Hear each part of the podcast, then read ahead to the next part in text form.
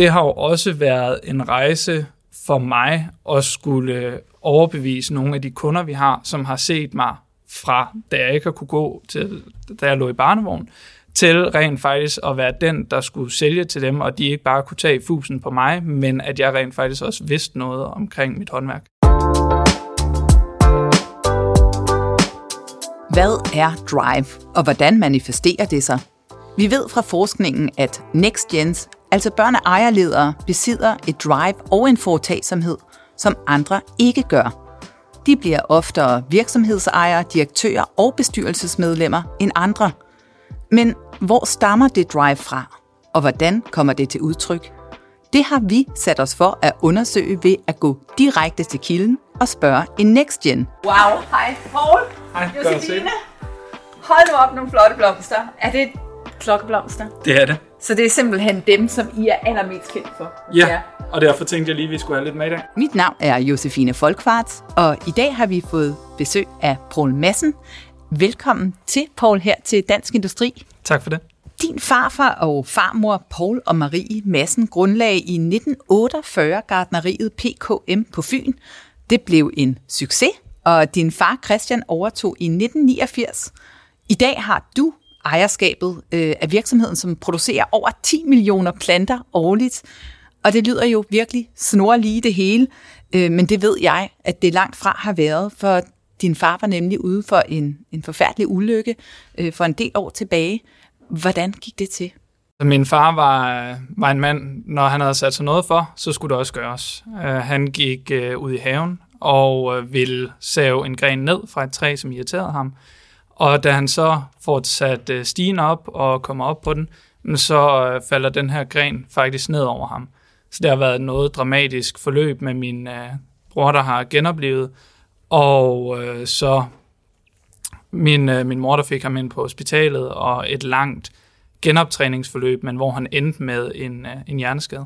Så lige pludselig er familien i den her forfærdelige situation, hvor at du er teenager, og din mor, hun skal finde ud af, hvad skal der nu ske.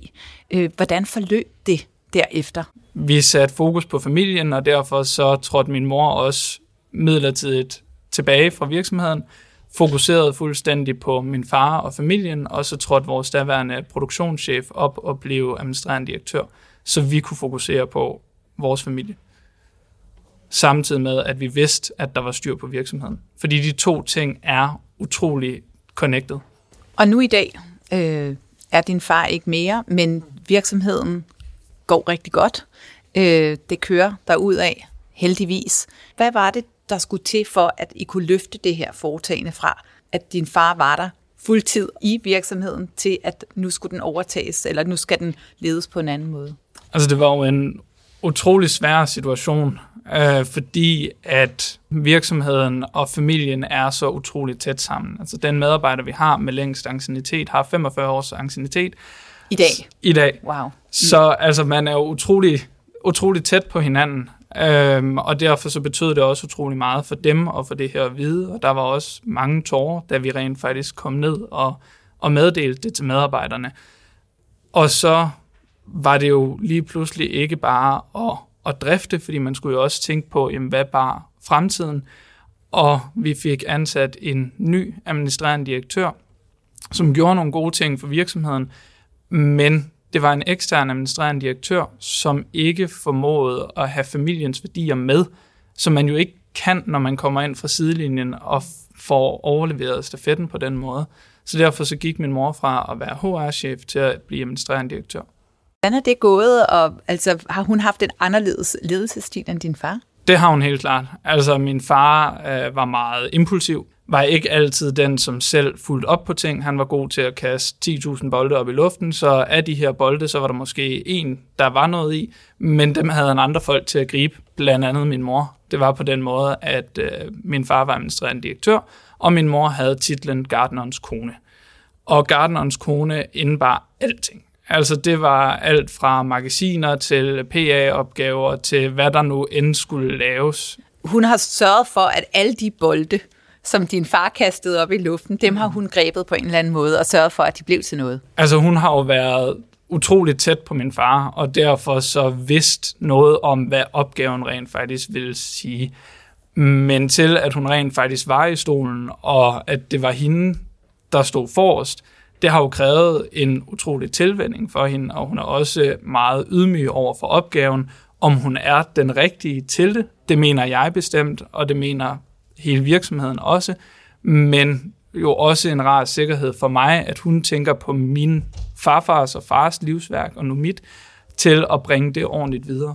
Ja, for nu siger du, at det også er dit livsværk, og selvfølgelig, du har overtaget ejerskabet, men lige nu har du ingen bestemmelsesret, selvom du egentlig er en del af virksomheden, så vidt jeg forstår. Ja, altså jeg sidder som studiemedarbejder i virksomheden i dag, og er ejer, og som du rigtig nok siger, så har jeg ikke nogen bestemmende indflydelse. Det er på den måde lige nu, at vi har et advisory board, som går ind og hører, hvad jeg har at sige, og hører, hvad min mor har at sige, og så kan bringe det her videre til bestyrelsen. Men der sker heldigvis ikke noget, uden at jeg er informeret, og uden min holdning er hørt. Altså, vi skal selvfølgelig fokusere på driften, men vi skal også fokusere på fremtiden. Og fremtiden skal jo også gerne have min vision med i sig. Lige præcis, så det er noget af en balancegang. Hvordan har du haft det med ikke at have den her bestemmelsesret? Altså, da min far var ude for ulykken, der var jeg 13. Da jeg overtog 99% af aktierne, var jeg 17, og er i dag 23. På ingen af de her tidspunkter har jeg været i stand til at drive et af Danmarks største gartnerier, og det er jeg stadigvæk ikke i dag. Og derfor er jeg også under uddannelse utrolig glad for, at jeg stadig har en plads i virksomheden, ellers så ville 5 år have været utrolig lang tid at være væk. Simpelthen, altså det her med at så gå ud og komme tilbage, det vil være meget underligt for mig.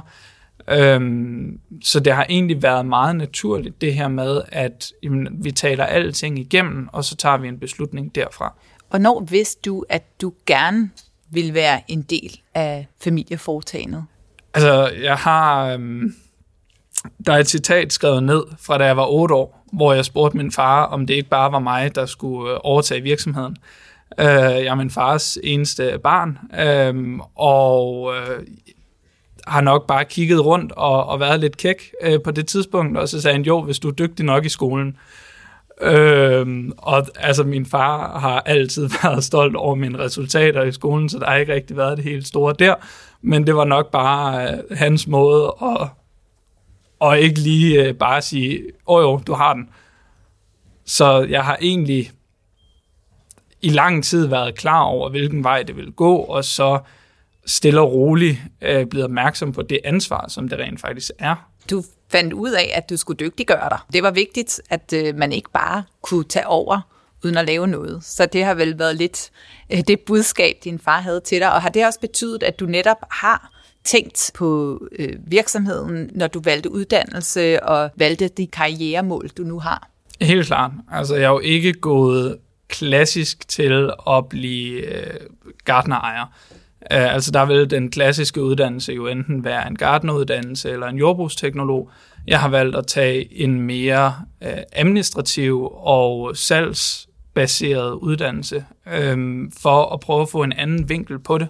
Min far har altid haft den holdning, at man ikke kunne være den dygtigste til alting, og derfor skulle sørge for at omgive sig af utrolig gode folk. Og der har jeg egentlig stille og roligt set, at jamen, det her med produktionen har jeg måske ikke været den bedste til. Det har mere været salg og ledelse. Så derfor så er det den hat, du tager på, og du tager med dig ind i virksomheden. Hvordan er det anderledes fra din far og den måde, han var på i virksomheden? Altså, da min far kom ind i virksomheden, var verden jo en helt anden. Altså, vi startede med at producere grøntsager, og så stille og roligt kørte ind i potteplanter, og så bare gået op derfra i mængde. Så han har jo været inde på en helt anden måde i virksomheden og i driften og været sendt ud i marken, hvis der skulle gøres nogle ting, eller ind og gøre drivhus rene. Det har min far ikke fået mig til. Jeg har gjort nogle andre ting. Jeg har overtaget en, når man ser tilbage nok, lidt en PA-opgave for min far, hvor jamen, alting, der var privat, det stod jeg for. Jeg stod for at vaske tøj, jeg stod for at lave mad, jeg stod for at ringe til en elektriker, hvis der skulle laves det, og ikke mindst så stod jeg for at købe gaver til min mor. Og hvad skulle der købes? Hvad der gjorde mor glad? Altså, det var min rolle. Det var ikke nede i virksomheden og lære alting derfra, men jeg fik lov til at gøre noget, som jeg elsker, og gøre nogen glade på en helt anden måde. Så det var simpelthen dig, der stod for alt i hjemmet. Du blev chef i hjemmet, kunne man sige. Ja. Og altså, i forhold til dine minder fra produktionen, fra virksomheden, hvor langt går det tilbage, og hvordan husker du det? Altså, jeg har altid været med mine forældre ud at rejse. På alle de forskellige forretningsrejser, de har været på, jamen, så har jeg været med, og når jeg har været lille nok til det, jamen, hvis de så var ude at spise, så sov jeg bare nede under bordet. Og det har jo også været en rejse for mig at skulle overbevise nogle af de kunder, vi har, som har set mig fra, da jeg ikke kunne gå til, da jeg lå i barnevogn, til rent faktisk at være den, der skulle sælge til dem, og de ikke bare kunne tage fusen på mig, men at jeg rent faktisk også vidste noget omkring mit håndværk. Så lige pludselig fra, at du var den lille dreng, der lå og sov under bordet, så skulle du lige pludselig være en person, en professionel person, der står i spidsen for den her virksomhed. Hvad har været det sværeste ved det? Jeg tror heldigvis ikke, der er nogen, der har prøvet sådan helt at tage fusen på mig, eller så har de i hvert fald været gode nok til det, sådan at jeg ikke har opdaget det. Men det har egentlig været en meget glidende overgang, hvor jeg ved ikke, om der er nogle ting, der er lykkeligt glemt. Jeg vil sige, at alting har været en lærerig proces, hvor at jeg har stille og roligt fået mere og mere ansvar inden for de områder, hvor jeg rent faktisk også har kunne gøre noget. Altså nu som student i virksomheden og med ejerlederhatten på, hvor meget trækker du egentlig fra den erfaring, du har fået igennem virksomheden som barn og igennem de snakke, din mor og far har haft, og selvfølgelig også fra, at du har fulgt din fars karriere, tænker jeg. Han har haft en meget flot karriere. Han var en mand, der ikke kun beskæftigede sig med egen virksomhed. Han var også formand for Dansk Gartneri, blandt andet. Hvor meget tager du med dig fra de erfaringer? Så jeg tror, jeg tager det håber jeg i hvert fald, en god kombination fra både min far og mor. Igen, min far var en meget impulsiv mand. Min mor er lidt mere rolig i sin tilgang, og vil også gerne være lidt mere sikker for, at man træffer beslutninger. Og den her kombination af begge dele er jo den bedste vej at komme frem, fordi nogle gange så bliver vi nødt til at prøve at innovere og tage nogle lidt impulsive beslutninger. Så der har jo været utrolig mange lærerige processer, både med at gå på min far på arbejde og komme med ham ud, men også at se min mor og prøve at nørde lidt mere med nogle opgaver, end hvad han gjorde. Så det der med at blive eksponeret til to forskellige ledelsesstil, din mors og din fars, har gjort noget for dig. Og hvad med værdisættet? Har de det samme værdisæt, som du læner dig op ad, eller har der været forskel på det? Selve grundværdien i virksomheden er medarbejderne. Og den har der egentlig været fuldstændig enighed om fra både min mors og fars side. Altså uden vores medarbejdere, så er vi absolut ingenting. Så har vi et logo. Altså så vil vi ikke kunne formå at producere nok og snakke med de kunder, vi skulle, og der ville simpelthen ikke vi kunne ikke drive virksomhed. Så hvis vi ikke havde dem, så havde vi ikke noget. Og den helt basale grundsten har også været givet videre til mig, og har de delt. Så det har været nemt, at der ikke har været diskussioner om, jamen, altså hvilken værdi er det, virksomheden bygger på. Så den er sådan DNA'en i det hele, og den er stadigvæk det, I arbejder videre med, men med forskellige måder at tilgå det på. Og hvordan tror du, at du vil være som leder, når du tager over og får bestemmelsesret? Det er jo spændende. Der er jo stadig nogle år til. Jeg skal jo også finde ud af, hvilken rolle jeg passer til. Jeg har det ikke på den måde, at jeg skal ind og være administrerende direktør, eller skal ind og have en bestemt rolle i virksomheden. Jeg ved, at jeg skal tage stilling til, hvad jeg vil gøre med virksomheden. Og hvis jeg endelig vælger det, også at skulle finde en anden administrerende direktør, men jeg har også en utrolig respekt over for virksomheden, og vil gerne have, at vi har den rigtige administrerende direktør. Og hvis det ikke er mig, så skal jeg ud og finde en anden. Så du er ydmyg i forhold til det, du går ind i, og ved virksomheden mere end din egen karriere i virksomheden, er det, du siger der? Helt klart. Altså, det er utrolig vigtigt for mig, at virksomheden bliver drevet videre på en god og på en rigtig måde. Og hvis jeg ikke er den bedste til at gøre det, jamen, så er der en anden en, der skal ind. Så hvad er dine betragtninger i forhold til den her transition, som du jo egentlig er på vej ind fra ejer til potentiel leder af virksomheden? Altså, det er jo noget, som min mor og jeg stille og roligt snakker om. Altså, nu er jeg på mit fjerde semester, sidder i eksamenssæsonen og er på vej til mit femte semester. Og så på universitetet. På min bachelor, og tager så en kandidat oven på det. Så jeg har jo omkring 3 år tilbage.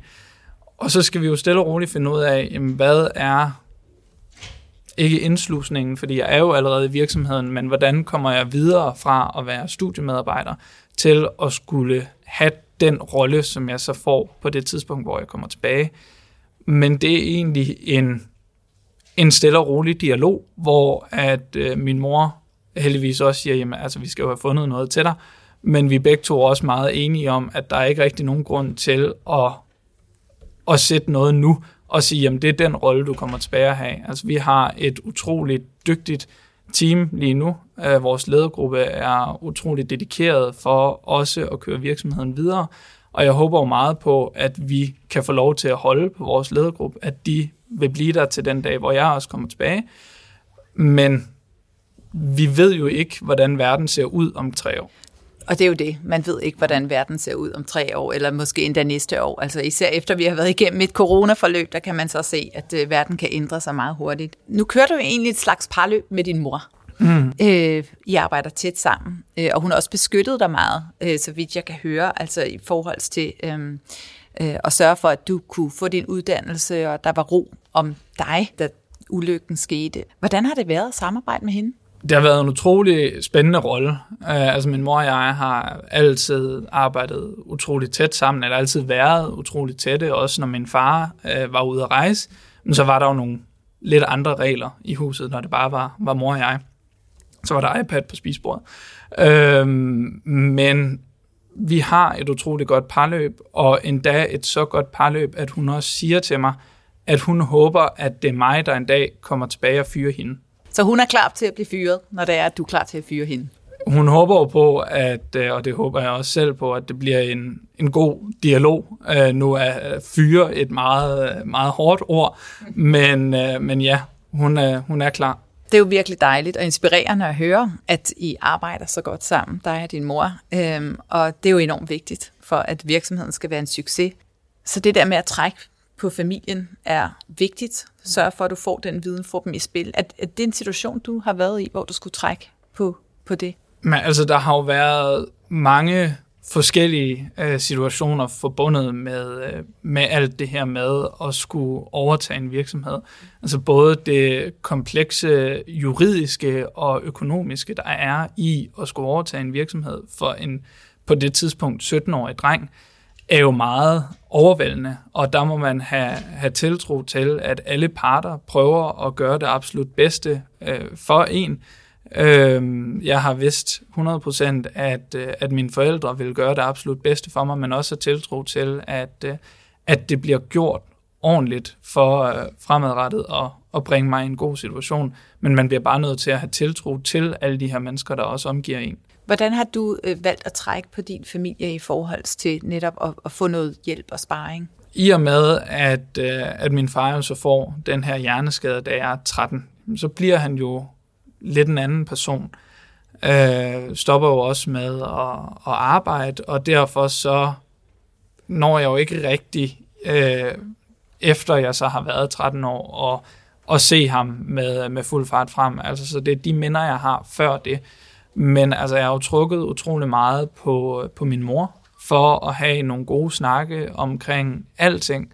Og altså den åbenhed, som vi to har, hvor vi bare kan sige alting til hinanden, er alfa og omega. Det har betydet alt simpelthen. Ja, altså ellers, hvis vi ikke havde den dialog, som vi har, så ville jeg ikke turde gå ind i rollen. Nu er jeg meget nysgerrig på, fordi at den her udsendelse handler jo om drive, og den foretagsomhed, som vi ofte oplever, børn af ejerledere har. Er det et drive, du kan genkende i dig selv? Altså, det var jo lidt spændende, da I tog kontakt til mig i forbindelse med den her podcast, fordi at jeg jo så er blevet anbefalet til at være med. Og så kigger man lige sig selv i spejlet og tænker sådan, altså, er jeg den rigtige til det? Men når man så stille og roligt sådan, tænker over det og også får snakket med nogle andre, jamen, altså, så har jeg drive. Og også... kan stille og roligt få at vide af nogen, at jeg måske skulle slappe af en gang imellem. Men det er jo sindssygt spændende at arbejde med virksomheden. Jeg elsker virksomheden, og derfor så kan man også dedikere utrolig lang tid til den. Så hvordan vil du sige, du udlever det drive, du har? Jamen, altså, jeg gør mit bedste hver dag for at bidrage så meget, som jeg kan til virksomheden. På alle måder, jeg kan gøre det. Og er det noget, du kan genkende fra din far og fra dine bedsteforældre, det her drive? Hvor tror du, det kommer fra? Jeg nåede jo desværre aldrig at møde min farfar. Han døde i en bilulykke. Så jeg har jo kun set min far egentlig drive virksomheden, eller ikke kun, men udelukkende set ham. Og jamen, altså, der har virkelig været fart på. Han har haft en fuld kalender og et fuldt pas, og har... rejst land og rige rundt for at sørge for det bedste for sin virksomhed. Og hvor meget trækker du på det i det drive, du har? Altså, du siger lidt om, at du prøver at skabe noget mere balance mellem det og kaste bolde i luften, og så nævner du også din mor. Hvilken slags leder skal du være? De har haft det samme værdisæt. Altså, at medarbejderne har været det absolut vigtigste aktiv for virksomheden, for rent faktisk at kunne køre videre. Det gør det jo nemmere for mig, at man ikke har to diametrale modsætninger, og så skal prøve at finde midten, fordi det kan jo godt være svært. Men altså, jeg kan sparke en dør ind. Jeg kan også prøve at konsekvensberegne lidt, hvad der sker, hvis jeg sparker den dør ind, hvor min far han bare har prøvet, og jamen, så går det sgu nok. Så mere laissez-faire. Ja, altså ja. Attitude, ja. Hvor altså, så håber jeg jo på også at kunne også lige at kunne tænke mig om lidt først. Det har min far også kunne besidde, men måske at gøre det en lille smule mere. Fortæl mig om planerne for fremtiden, fordi nu har du jo valgt at blive en del af den her virksomhed. Mm. Du skal ikke en tur ud og opleve noget andet. Vil du gerne direkte ind i den, når du er færdig med studiet? Jamen, altså, jeg kan typisk godt lide at planlægge alting.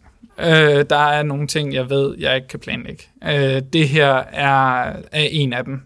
Fordi jeg må se, hvilken rolle der er at komme tilbage til i virksomheden på det tidspunkt. Det er klart, det vil også være sundt at komme ud og se noget andet, og hvis der er tid til, at jeg kan gøre det, jamen, så er det også et godt tidspunkt at gøre det på, fordi når jeg først er inde i virksomheden, så vil det være svært at tage 2 år ud af min kalender, og så komme tilbage igen. Føler du dig presset af det på nogle måder? Altså, er der et forventningspres, fordi at du jo netop bliver den nye ejerleder, og du også skal leve op til det, som din familie har skabt, og som er gået så godt indtil videre? Altså, mine forældre har heldigvis altid haft en fokus på, at jeg skulle være glad og lykkelig.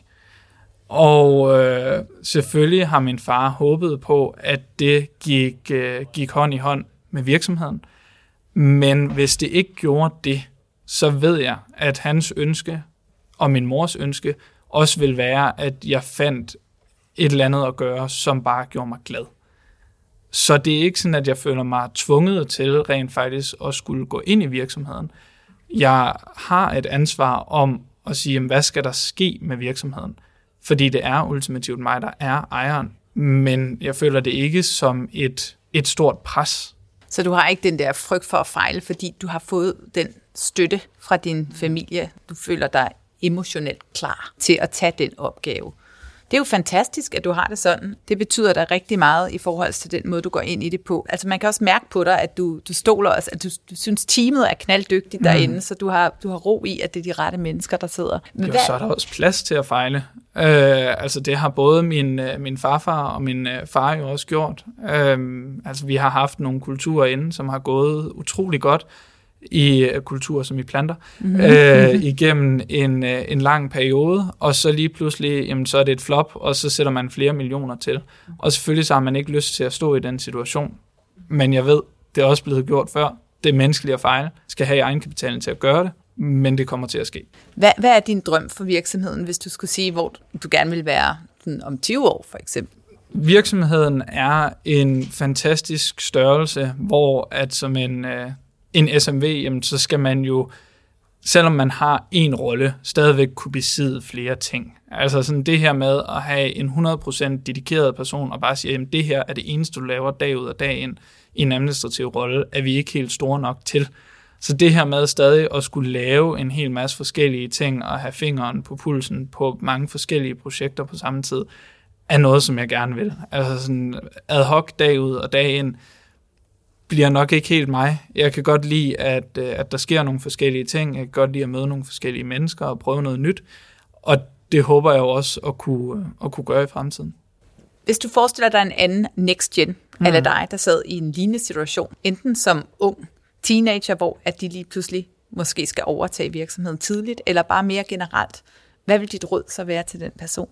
Mit råd vil være at snakke med familien hele vejen igennem. Altså hvis det er en virksomhed, forældrene har startet, jamen, så snak med forældrene.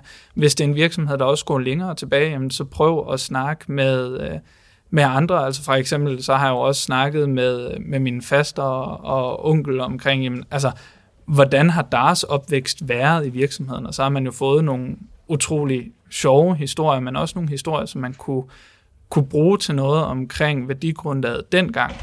Men hele tiden bare have en snak, og hvis dine forældre ikke er klar på det, så bliver du nødt til at kræve det.